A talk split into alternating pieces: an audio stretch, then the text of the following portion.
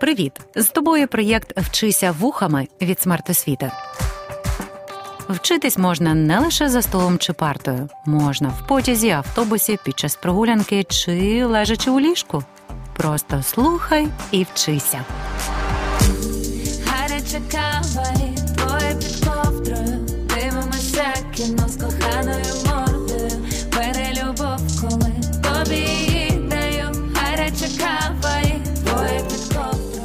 Вітаю! І з вами вчителька української мови Тетяна Решетняк. Сьогодні наш урок кавовий. Гадаю, що ви вже відчули аромат цього найпопулярнішого напою у світі, прослуховуючи уривок із пісні Мама Ріки, яка так і називається Кава. До речі, чи звернули ви увагу на те, як співачка наголошує слова? Прослухаймо уривок іще раз. Гаряча кава і під ковдрою Дивимося кіно з коханою мордою Бери любов, коли тобі її даю Гаряча кава і двоє під ковдрою Бери любов, коли тобі її даю. Однак правильно ж не тобі, а тобі. Неправильно наголошуючи слова чи неправильно вимовляючи звуки у слові, припускаються орфоепічних помилок. Орфоепія це розділ мовознавства, що вивчає правила літературної вимови, а також це сукупність правил вимови, що становлять систему норм літературної мови. А що таке літературна мова? Це така форма загальнонародної мови, що обслуговує найрізноманітніші сфери суспільної діяльності людей і є стандартом. Часто ж трапляються відхилення від цього стандарту, нелітературні варіанти вимови тих чи тих слів. Вони також мають право на існування, хоч і не є загальною нормою. Погодьтеся, що, попри неправильно наголошене слово, пісня Мама Ріки звучить ритмічно. От для збереження ритму і рими в поезіях чи піснях деякі слова можуть, наприклад, наголошувати неправильно. Або ж діалектна вимова. Пропоную послухати уривок із роману письменника й активного громадського діяча Гуцульщини Петра Шекеріка Доникового Дідо Іванчик, що звучить голосом Василя Зеленчука з Криворівні. Насипав вуйко повну кубку молока, напили шумом мені та й котікове, що вився вуйкове коло ніг. Усипав у корятце молока. Котик помале хлептав молоко, прижмурюючи очі, а я своє одним духом випив, та й ківкри збране за дідом, лиш запитався у вуйка, у котрий бік дідо дівся. Чи зрозуміли ви, про що йдеться в уривку?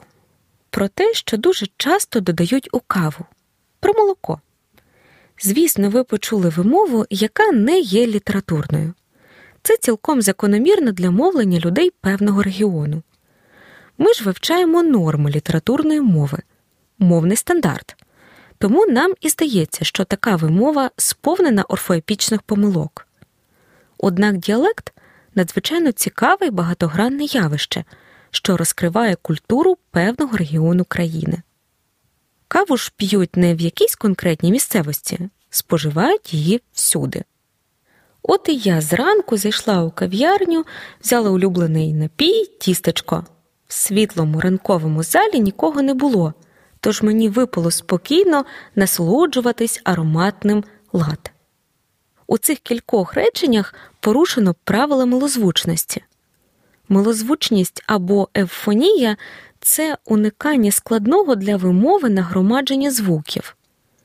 У більшості українських слів однакова або майже однакова кількість голосних і приголосних. Наприклад, кава, молоко, вода.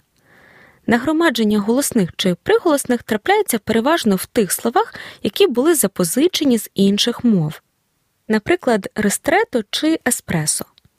Ці слова походять з італійської і мають збіги приголосних СТР і СПР. В українських словах теж трапляються збіги. Тоді починає працювати правило спрощення, коли некомфортні для вимови звуки випадають. Так слова вимовляти стає простіше, милозвучність відновлюється. Звернімо увагу на речення після кави ранок зразу став радісний. Радісний але радість звук Т випадає, щоб не було трьох приголосних поруч. Дотримання законів милозвучності також зумовило чергування у В і Й, яке допоможе уникнути збігів однотипних звуків. Про нього поговоримо більш детально. Щоб правильно вжити сполучник І чи Й та прийменник У чи В або ж префікс У чи В на початку слова, маємо звернути увагу на попередній і наступний звуки. Між двома голосними вживаємо приголосний, тобто Й та В. Наприклад, лате й американо чи кавувати в апартаментах. Між двома приголосними, навпаки, маємо поставити голосний. Тож обираємо І та У. Напій у чашці, раф і фрапе. Однак часто одне зі слів закінчується на голосний, а друге починається на приголосний. Або навпаки. У таких випадках вживаємо «й» або в. Сидіти в кафе, покласти шоколад в афогато, замовити кави шматочок торта, попросити цукор й ароматний сироп. Прослухаймо уривок про походження кави від творців шоу ВОЗ Популярна історія. Ім'я пастуха Калді носять кав'ярні та ростерії у всьому світі від Лос-Анджелеса до Токіо. Він нібито жив у Ефіопії в 9 столітті.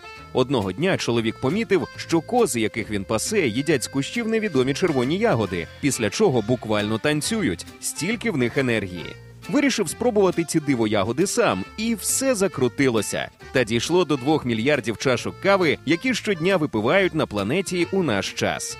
Автор каже, що пастух Калді, який і відкрив каву, жив у Ефіопії. Хоча потрібно використати прийменник в, бо попереднє слово жив закінчується на приголосний, а наступне Ефіопії починається на голосний. Тож має бути жив в Ефіопії. Коли маємо початок речення або розділовий знак, то орієнтуємося лише на наступне слово. Наприклад, в італійському місті Ліворно відкрили першу європейську кав'ярню. На початку речення вживаємо в, бо наступне слово починається з голосного і. Або такий приклад. На території сучасної України каву пили з 16 століття. Кома. І сам Богдан Хмельницький дуже любив цей напій. Сполучник і вжито після коми перед словом, що починається на приголосний. Послухаймо ще один уривок про каву від ВОЗ Популярна історія. Дуже добрий напій, який вони називають каубе, майже такий чорний, як чорнило, і дуже добре лікує хвороби, особливо шлункові. Вони п'ють це рано вранці на відкритих місцях перед усіма, без будь-якого страху чи уваги, з китайських чашок, якомога гарячішим, потягуючи потроху. Писав німецький ботанік та лікар Леонард Раувольф, який у 1570-х подорожував близьким сходом, збираючи цілющі трави. Він був одним із перших європейців, що лишили записи про каву. Власне, спочатку в Європі кава вважалася насамперед ліками. Деякі слова можемо вживати з префіксом в чи у залежно від позиції.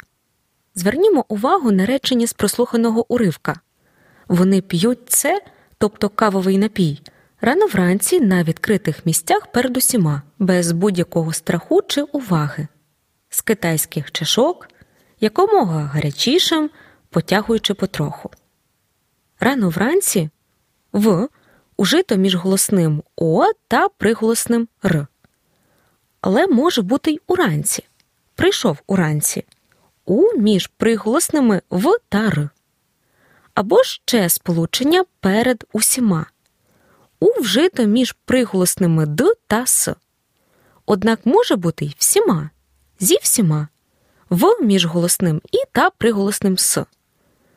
Проте деякі слова української мови, загальні та власні назви в будь-якій позиції вживаємо або тільки з У, або тільки з В, як от слово увага, що теж звучить в уривку, який ми прослухали щойно. Кавові ягоди першим із науковців описав перський лікар, алхімік та філософ, знаний в Європі під іменем Резес. Я ж раджу вам записати речення великий львівський філософ хвалив свій твір. Ця мнемофраза допоможе запам'ятати, що на письмі вживаємо прийменник у та префікс у незалежно від кінця попереднього слова перед наступними в ф, а також перед буквосполученнями льв, зв, св, дв, тв, гв, хв і подібними. Наприклад, я попросила додати у свою святкову каву трошки кориці. До вашої уваги уривок від Знай 24 про найвідомішу кавову компанію світу Starbucks. Прослухайте і спробуйте визначити, де правил уживання у в та і дотримано, а де ні. Starbucks намагається підтримувати реноме ексклюзивності у своїх закладах. Їхні кав'ярні це ніби спільнота за зачинними дверима, до якої варто мати особливі ключі. Компанія навіть розробила власний лексикон, який закріпила у буклеті 2003 року. Зробіть це своїм напоєм. Замість звичних розмірів малий, середній і великий, Starbucks використовує свій набір: Тол, Гранде, Венті та Трента. Макіато у них називається мармуром, а мока зеброю. Starbucks навіть має власну граматику. Розмір кави треба називати перед сиропом, а молоко перед основним напоєм. Продовжимо. Не орієнтуємося на кінець попереднього слова і завжди вживаємо сполучник і перед словом, на початку якого стоять букви Й, Є, Ї, Ю, Я. Наприклад, хто і як варив цю каву? Вона має дуже дивний присмак. Слід запам'ятати, що при зіставленні й протиставленні понять і з й теж не чергуються. Використовуємо тільки і кава і чай. Ще кілька нюансів. Аби уникнути збігу букв, що передають голосні, використовуємо в після скороченого слова, яке вимовляємо повністю з кінцевим голосним. Наприклад, 30 березня 1971 року в Сієтлі було засновано компанію Starbucks, що займалася переробкою та продажем бобів кави. Слово року на письмі можемо скоротити до р з крапкою, але ж вимовляємо його повністю, тому маємо дотримуватися правил чергування УВ 1971 року в Сієтлі. До речі, у цьому реченні є сполучник та займалася переробкою та продажем бобів кави. Його можемо використовувати для стилістичної різноманітності, особливо коли в реченні вже є сполучник і. Наприклад, хлопець і дівчина замовили макарон та два капучино. Чи знали ви про те, що під час опису кави використовують абревіатури? В SHB зашифровано слова особливо тверде зерно. Така позначка вказує на високогірні сорти. Зверніть увагу, у назві першої букви абревіатури вимовляємо голосний SHB. Тож перед нею варто вжити прийменник в. В SHB зашифровано слова особливо тверде зерно. Коротку перерву під час наукової або бізнес-конференції для прийому їжі та неформального спілкування заведено називати кава break. Ми добре попрацювали і вивчили ще одну тему. Тож точно можемо зробити перерву і поласувати улюбленими смаколиками. Почуємося на нових уроках української мови. Щасти! Проєкт Вчися вухами творить громадська організація Смарт Освіта за підтримки Educo Foundation.